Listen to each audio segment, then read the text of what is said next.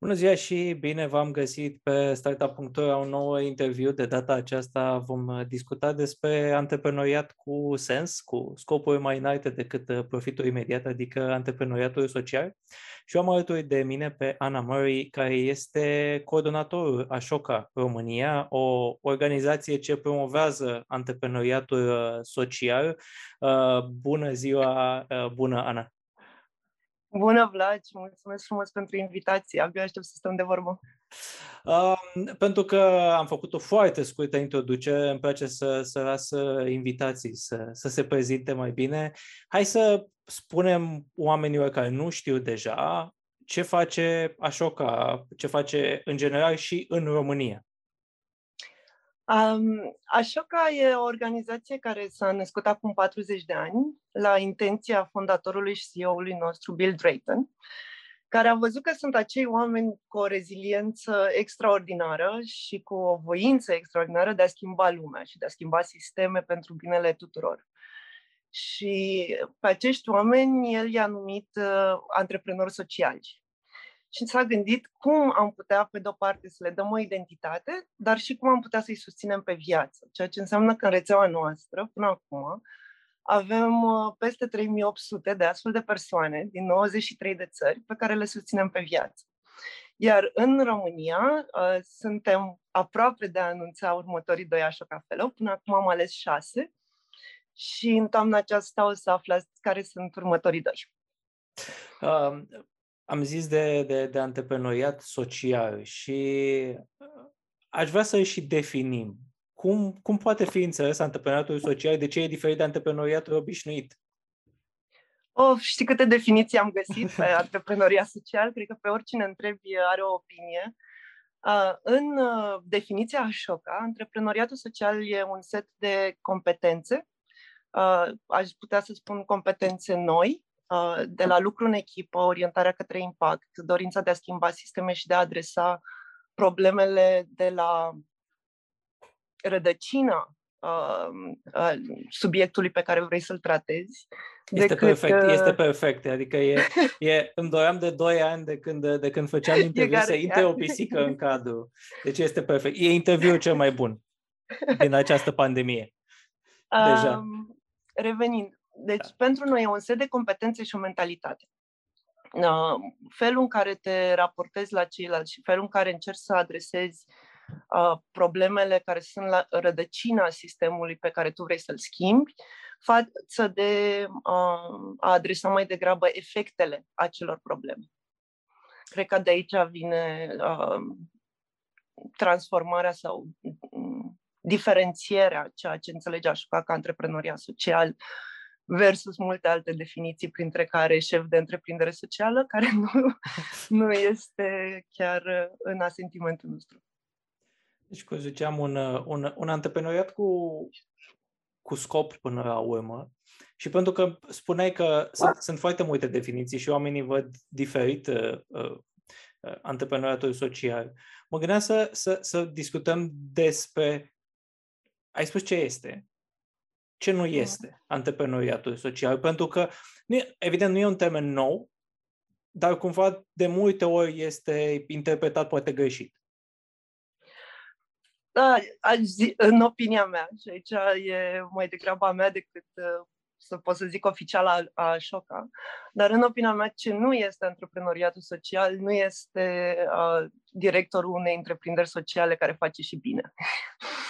Uh, asta, în mod cert, uh, nu este. Pentru că acolo vorbim mai degrabă de o structură administrativă cu um, o parte de activități um, și o configurație mai degrabă a resurselor umane, care e destul de short-termist, așa, e, um, nu, nu se duce în profunzime.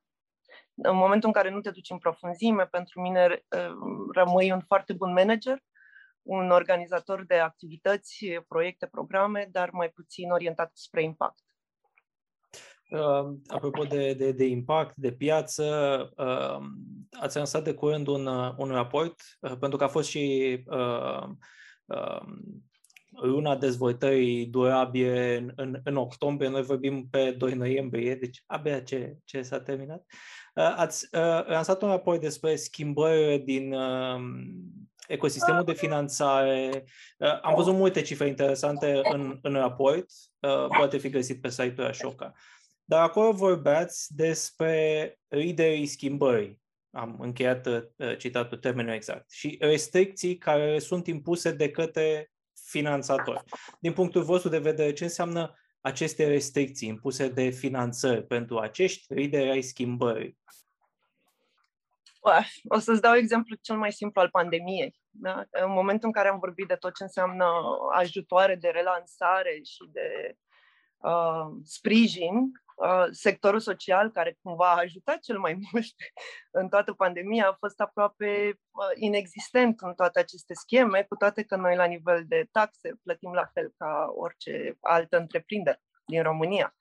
Ceea ce poate e mai puțin cunoscut de către oameni, că voluntariatul și ONG-urile nu sunt uh, scutite de acel, același nivel de taxe, de exemplu sau în momentul în care uh, vrei să iei un credit, ești supus uh, unor criterii care sunt universal valabile. Nu se diferențiază neapărat uh, activitatea sectorului în instrumentele financiare pe care acum le avem sau uh, instituțional. Aș vrea să zic că suntem totuși într-o călătorie de învățare de ambele părți uh, și mă bucură foarte mult că din ce în ce mai mulți uh, din uh, mediul privat uh, încep să se implice activ în mediul social, pentru că asta ajunge, uh, ajută la traducere. Știi? În momentul în care fiecare dintre noi venim cu universul nostru de experiențe, putem să accelerăm, să ajungem la un, un limbaj comun mult mai repede. Și cred că acolo suntem acum în România. Menționai de, de perioada asta uh, pandemică și dificultățile din, uh, de finanțare în, în această perioadă. Um, și știu că a fost, adică pentru zona aceasta în care vorbim despre, despre ONG-uri, de exemplu, a fost, uh, eu cred că dur e un cuvânt mic pentru, pentru multe dintre ele. Care au fost provocări în, în perioada aceasta? Am auzit de cazuri în care contracte semnate s-au anulat. Deci, pe de o parte, faptul că a trebuit să stingem foarte multe focuri care erau uh, în atenția tuturor și era necesar să se întâmple lucrul ăsta și foarte multă solidaritate s-a simțit uh, în rândul populației de a ajuta să rezolvăm acele probleme, a dus totodată la o stare din asta de nu mai poți să mai auzi și alte traume. Când auzi număr uh, de decese în fiecare zi, ți-e mult mai greu să mai vii tu ca organizație pentru drepturile femeilor, de exemplu, și să vorbești despre violența domestică sau despre uh, drepturile copiilor, accesul în continuare la niște resurse de bază care sunt, din păcate, în mare parte, dependente de serviciile acelor organizații. Iar uh, asta a creat uh, o stare foarte mm, apăsătoare de burnout, de nevoie de a ne conecta mai mult între noi, de a împărtăși aceleași experiențe ca să nu e raznă, astfel încât să gândim poate mult mai colectiv cum am putea să ne ajutăm între noi, tocmai datorită faptului că populația e atât de obosită emoțional de a, de a mai trata și cu alte probleme care se întâmplă concomitent și pe care organizațiile non-guvernamentale le adresează. În al doilea factor pe care aș vrea să-l punctez e o relație oarecum ciudată de putere între finanțatori și implementatori. ONG-urile sunt des văzute ca implementatori ai agendei uh, sau oricum să asculte de finanțator și mai puțin o relație de parteneriat, uh, ceea ce a făcut ca anumite proiecte care erau gândite cu obiective foarte precise și cu o structură foarte precisă, gen să ajungi la X număr de beneficiari în X traininguri, să nu se mai poate întâmpla. Și în momentul în care granturile nu au avut suficientă flexibilitate și finanțatorii nu au avut suficientă flexibilitate, multe organizații s-au uh, confruntat cu o greutate în a-și putea preconiza uh, viitorul și viitorul impact. Mă, mă întorc, mă întorc înspre, înspre raportul pe care, pe care menționam și uh, tot acolo uh, citeam despre faptul că finanțările tradiționale uh, pun accent pe finanțarea unor proiecte bine definite care obțin rezultate uh, vizibile în termen scurt. Din nou, uh, citez exact de acolo. Cum putem schimba uh, abordarea pentru a investi în proiecte care au o perspectivă mai pe termen lung? Pentru că, evident, dacă vorbim de investiții, uh, cumva, uh, natura are darul de a găsi uh, circuite mai scurte și, și circuitul mai scurt e, e profitul imediat. Cred că trebuie să ne schimbăm uh, un pic gândirea de proiect la gândirea de core funding. Uh, în momentul în care investești în misiunea, că până la urmă și noi când ne îndrăgostim de toate poveștile unicornilor, ne îndrăgostim de misiunea lor. Uh, și aș vrea să reușim să traducem și la nivel de sector social investițiile în misiunea de bază a organizației.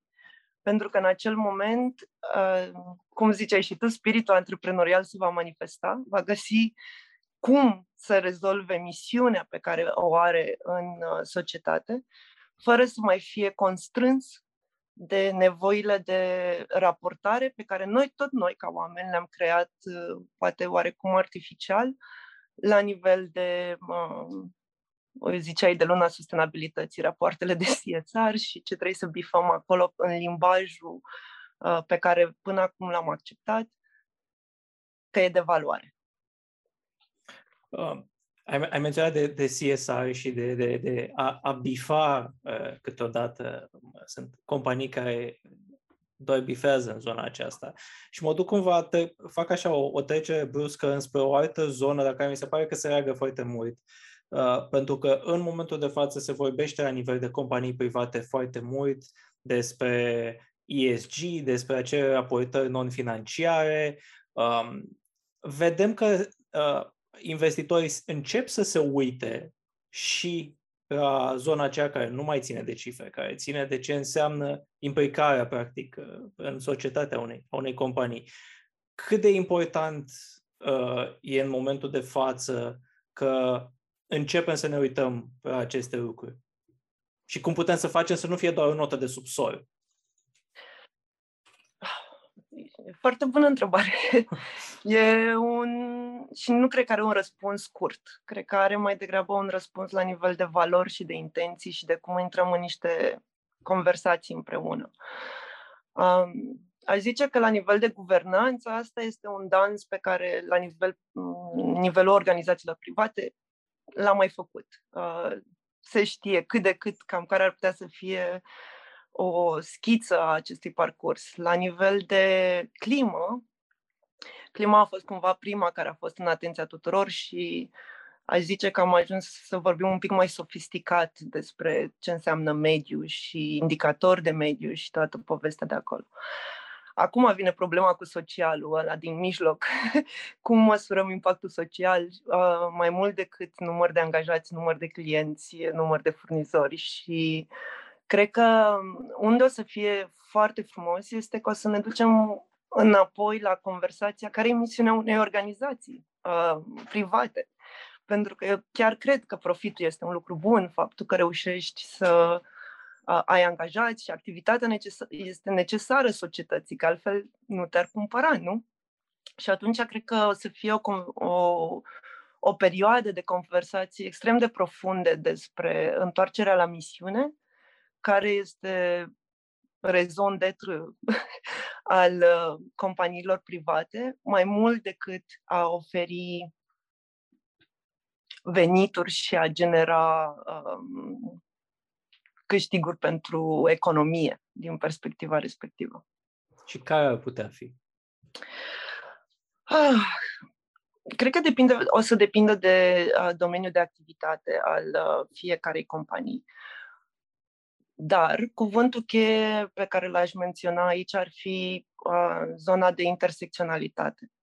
Însemnând că în momentul în care ieșim din mentalitatea de departament responsabil de cât de cuminți sau sfinți suntem și ne întoarcem un pic la cum toate părțile, to- tot întreg organismul unei companii uh, are aceeași inimă și bate spre aceeași misiune, uh, atât la nivel de angajați cât și la nivel de activități, o să fie mult mai ușor de găsit care sunt acele ancore și răspuns din partea altor companii din mediul privat, cât și societate civilă, care să lucreze împreună, să mergem mult mai mult într-o zonă de colaborare și de parteneriat real. Adică când zic parteneriat real, e vorba de împărtășire de insight-uri, de knowledge dintr-o parte în cealaltă, de conversații deschise, ca, ca într-o relație de parteneriat și nu într-o relație de furnizor de servicii de făcut bine.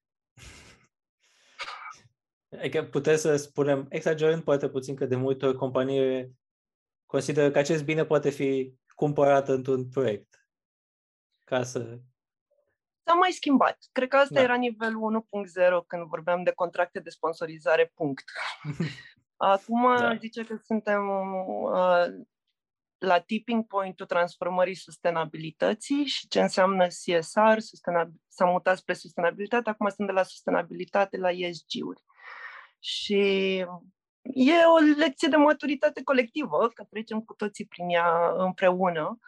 Și de asta zic că până la urmă o să țină de valorile care ne aduc împreună și intenționalitatea pe care o avem de a găsi un limbaj comun, de a găsi acele spații și proiecte, programe um, pe termen lung.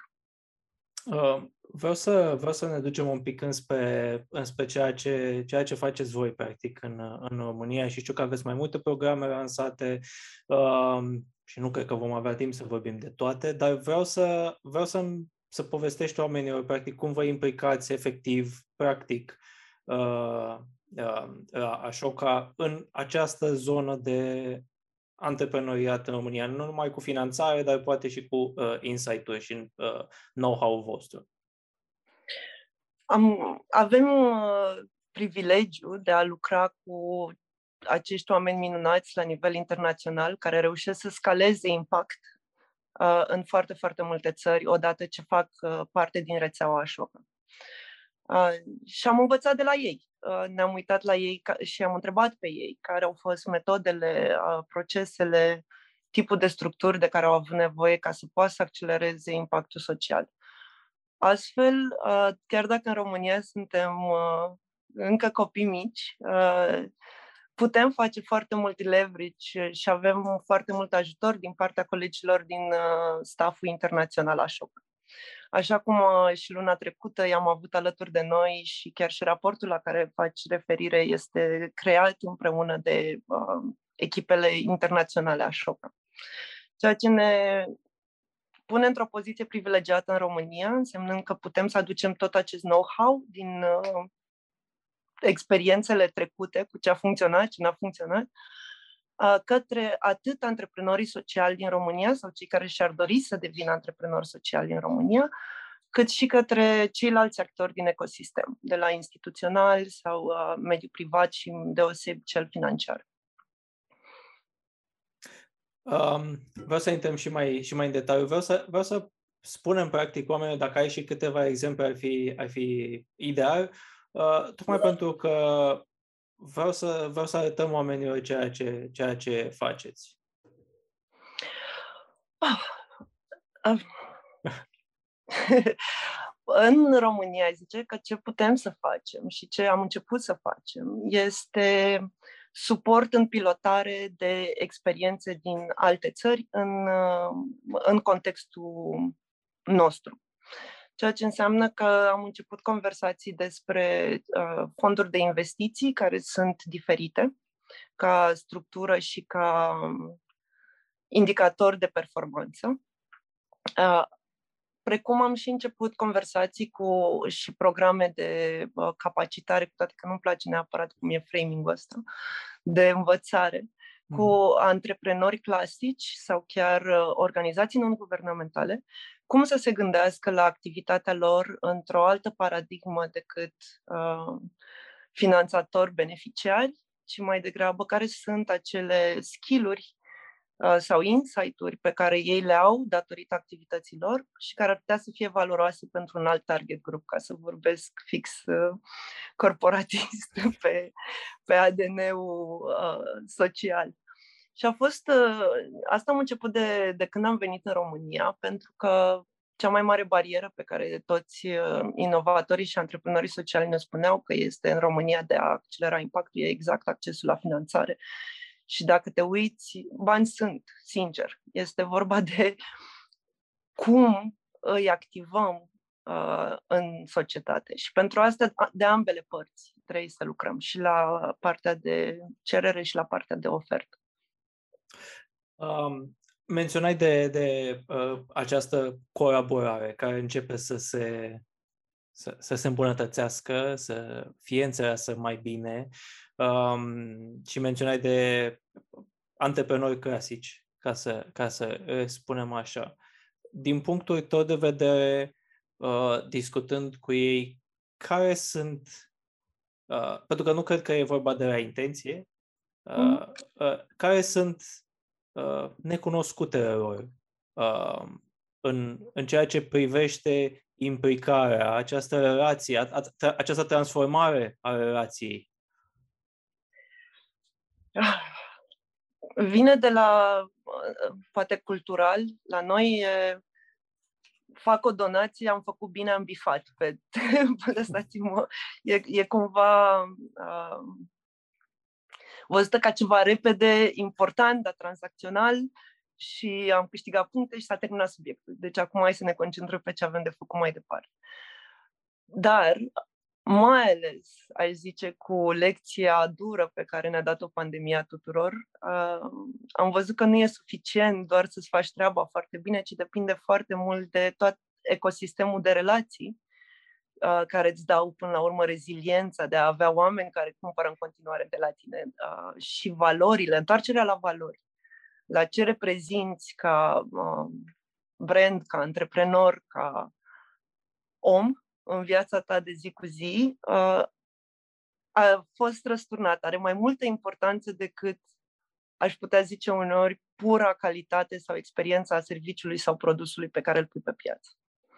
Și de aici cred că o să vină și un alt raport față de societate, față de organizațiile non-guvernamentale și noi suntem mari ambasadori ai uh, bordurilor non-executive, de exemplu, tocmai pentru a crește reziliența și conectarea dintre oameni și dintre diverse experiențe. Ce, ce rol ar putea juca într-o, într-o companie aceste borduri non-executive? Că dacă ai avea, de exemplu, membri din social, uh, ți-ar putea da un reality check foarte repede uh, și o contextualizare poate a unor dimensiuni pe care să fim serioși. Fiecare dintre noi nu are neapărat timpul, banda, să stea să le exploreze în profunzime. La câte ni se întâmplă în fiecare zi, e foarte... Uh, ar fi nerealist să putem să fim de toate într-o singură persoană. Dar în momentul în care avea uh, alături de tine în designul impactului businessului tău uh, pe cineva din sector, ei sunt cei care țin, de fapt, uh, multă inteligență și cunoaștere în profunzime a realităților uh, de la noi. Menționai de, menționai de faptul că, că pandemia a a adus pe, pe masă niște, niște chestiuni uh, și apropo de implicare, uh, pentru că pur și simplu mă gândeam în momentul ăsta, uh, îmi amintesc de perioada de anul trecut din uh, lockdown, martie, mai, hai să spunem iunie, în care era o, o efuziune extraordinară, poate și la nivelul societății, care părea un pic mai uh, unită, dar și la nivel antreprenorial companiile se implicau, um, fiecare... Și-au redefinit și-au da. găsit da. noi modele de business. A fost, uh, a fost că, foarte, foarte efervescent. Crezi că a rămas ceva pentru că uh, din, din perioada aceea? Pentru că, într-adevăr, e, e foarte greu, la cât zgomot e în momentul de față în, în societate, la nivel de știri, cum spuneai și tu, zi de zi, e un ciclu uh, etern de știri negative și poate nu mai vedem uh, uh, imaginea de ansamblu. Crezi că din, din acele luni companiile au putut învăța ceva? Aș uh, spune că da. Cred că lecțiile de atunci o să se ducă mai departe. Însă, pentru a păstra momentumul și a balansa uh, tăvălugul în care încă ne aflăm, uh, e nevoie să ne dăm intenționat timp și spații, uh, și aici e unde vine și Ashoka, în a crea aceste spații, de a ne aduce aminte și de a ne reconecta uh, și de a co-crea împreună și a ține uh, sâmburele ăla de uh, cum ar putea să arate un nou normal uh, viu. Um, mă uitam uh, în același timp, uh, în, înainte să, să discutăm, uh, uh, menționasem de raportul uh, acela pe care oamenii, uh, după, după ce văd acest interviu video, pot să descopere într-un link pe, pe site-ul startup.ro, dar mă, mă uitam, citeam la, la voi pe site despre, despre schimbări generaționale, nu, despre generația Z, ca să, ca să o denumim așa cum e, e cunoscută și schimbările pe care o poate, pe care această generație le dorește mai um, pe mai departe și citeam că uh, generația Z se, se autoevaluează ca un creator uh, a schimbării. Trebuie companiile în momentul de față să ia în considerare această tendință generațională, tocmai pentru a rămâne relevante pe termen lung? În mod cert, dar aș zice că ce ar trebui să se oprească, că uneori și asta e important, din a face, din a face lucruri pentru ei și nu cu ei. pentru că e diferit. Și de acolo, de fapt, cred că vine mai multă valoare și de partea uh, companiei. Uh, în momentul în care îi implici real în procese de decizie, în analiză de feedback, uh, de acolo ai și tu ceva de învățat și în momentul ăla și relația, din nou ajungem la relații de putere în ecosisteme, uh, se schimbă, pentru că programe pentru tineri avem cu duiumul. Asta, adică a finanța un nou program pentru tineret, ceea ce e extrem de important, și vă rog frumos finanțați programe pentru tineri, e primul, primul și cel mai micuț pas. De aici până a înțelege cine este această generație și acolo lucra cu ei, e o călătorie. Am o, am o curiozitate uh, legată de, de antreprenoriatul social pe care o voi exprima în felul ăsta. Poate fi pe viitor, să spunem termen mediu, termen lung, putem, vezi, eliminarea cuvântului social din uh, această expresie și să rămânem doar cu antreprenoriat, care să conțină elementele acestea, sau e mai mult perspectivă mai... ideică? Deci cred că tensiunea asta că profitul e rău și socialul e bun, uh, um, unul e un îngeraș și celălalt e un drăcușor, uh, trebuie să fie eliminată. Uh, îți dai seama că în mod ideal tot ce facem ar trebui să, să, să aibă socialul, pentru că suntem ființe vii în ADN. Deci, într-o lume ideală, uh, într-un viitor, da, mi-aș dori foarte mult uh, să diminuăm percepția uh, că unul este într-o extremă și celălalt în cealaltă. Dar ca să ajungem să ne apropiem, e nevoie de ambele părți uh, și de societate ca în ansamblu ei, la nivel de percepție, să, să dăm timp și intenționalitate pentru asta. Pentru că, uite, de exemplu, în studiul în care vorbeai despre generația Z, pe, pe mine m-a durut un pic sufletul uh, să văd că doar tinerii uh, din toate categoriile de vârstă au fost cele care au văzut sectorul social semnificativ mai mare ca creator de bine pentru binele tuturor și cum te duceai mai sus în vârstă, sectorul aproape dispărea. Era mai degrabă dat la... Bineînțeles că tre- sunt oameni ăștia care fac lucruri bune acolo, știi? Dar stai așa că și oamenii ăștia au o viață și ei uh, trăiesc. Deci, uh, da, mai e de lucru. Mai e de lucru să vedem sectorul social la același nivel de importanță întâi, ca să aibă același nivel de putere și după aceea să colaborăm. Și da, sper că într-o zi să rămânem doar cu antreprenori. Um, ca un, uh, pentru antreprenori care se uită la noi, care vor să se, să se implice, poate nu știu, nu știu cum să o facă, poate nu au cunoștințe necesare, um, cum puteți să-i ajutați voi? Pot să vină... Nu mai să ne scrie. Da, asta voiam să te întreb. Pentru că cred că fiecare situație, nu există un panaceu universal sau o rețetă. Dacă faci trei chestii, atunci ai câștigat, ai, făcut, ai devenit și antreprenor social.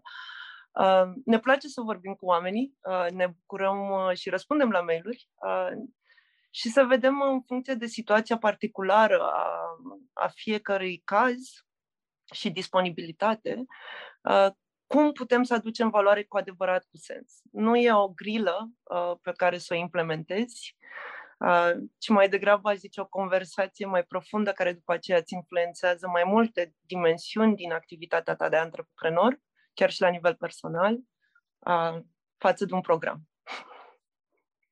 Și pentru că suntem spre final, dar menționai la începutul conversației noastre de acei Ashoka Fellows, uh, ambasadori, practic, uh, a tot ce înseamnă uh, mesaje și inițiative voastre în, uh, în România. Um, spune un pic ce, ce urmăriți anul acesta la cei pe care urmează să-i selectați, dacă nu i-ați selectat deja și urmează să-i anunțați? selectăm în permanență, mai ales pentru că procesul nostru de selecție durează în, în medie cam 6-8 luni de zile. Deci uh, nominalizări primim în, în fiecare zi și ne uităm la ele cu foarte mult uh, interes și seriozitate. Ce așteptări avem de la ei conform programului nostru, pentru că e o susținere pe viață. Deci ei, odată ce au intrat în Așoca, a rețea commitmentul um, organizației rămâne față de ei pe viață. Și ce ne așteptăm de la ei este să reușească să-și accelereze drumul spre schimbarea acelor sisteme de care vorbeam în începutul conversației noastre.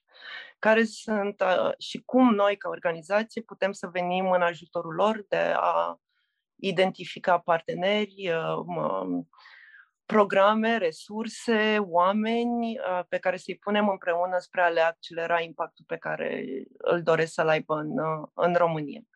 În faza a doua, în general, ne, ne uităm ce din uh, activitatea lor și din felul în care au gândit ei schimbarea sistemului poate fi folosit în alte părți din lume. Ceea ce înseamnă că concomitent cu uh, creșterea așoca, impactului Ashoka uh, Fellowship în România, ne uităm uh, la ce din rețeaua internațională și din activitatea celorlalți 3800 de Ashoka Fellows ar fi relevant de adus uh, ca abordare, ca mod de a vedea lucrurile, de a schimba lentile în societatea noastră, pentru că credem cu tărie că ei sunt cel mai accelerat mod de a ne duce spre o România 3.0, 4.0, nici nu mai știu unde suntem acum. Ana, îți, îți mulțumesc foarte mult pentru, pentru detalii, pentru discuție um, și felicitări pentru, pentru ceea ce faceți. Și fiți cu ochii pe noi pe 18 noiembrie. Următorii 18. de Ashoka Fellow vin, vin la noi.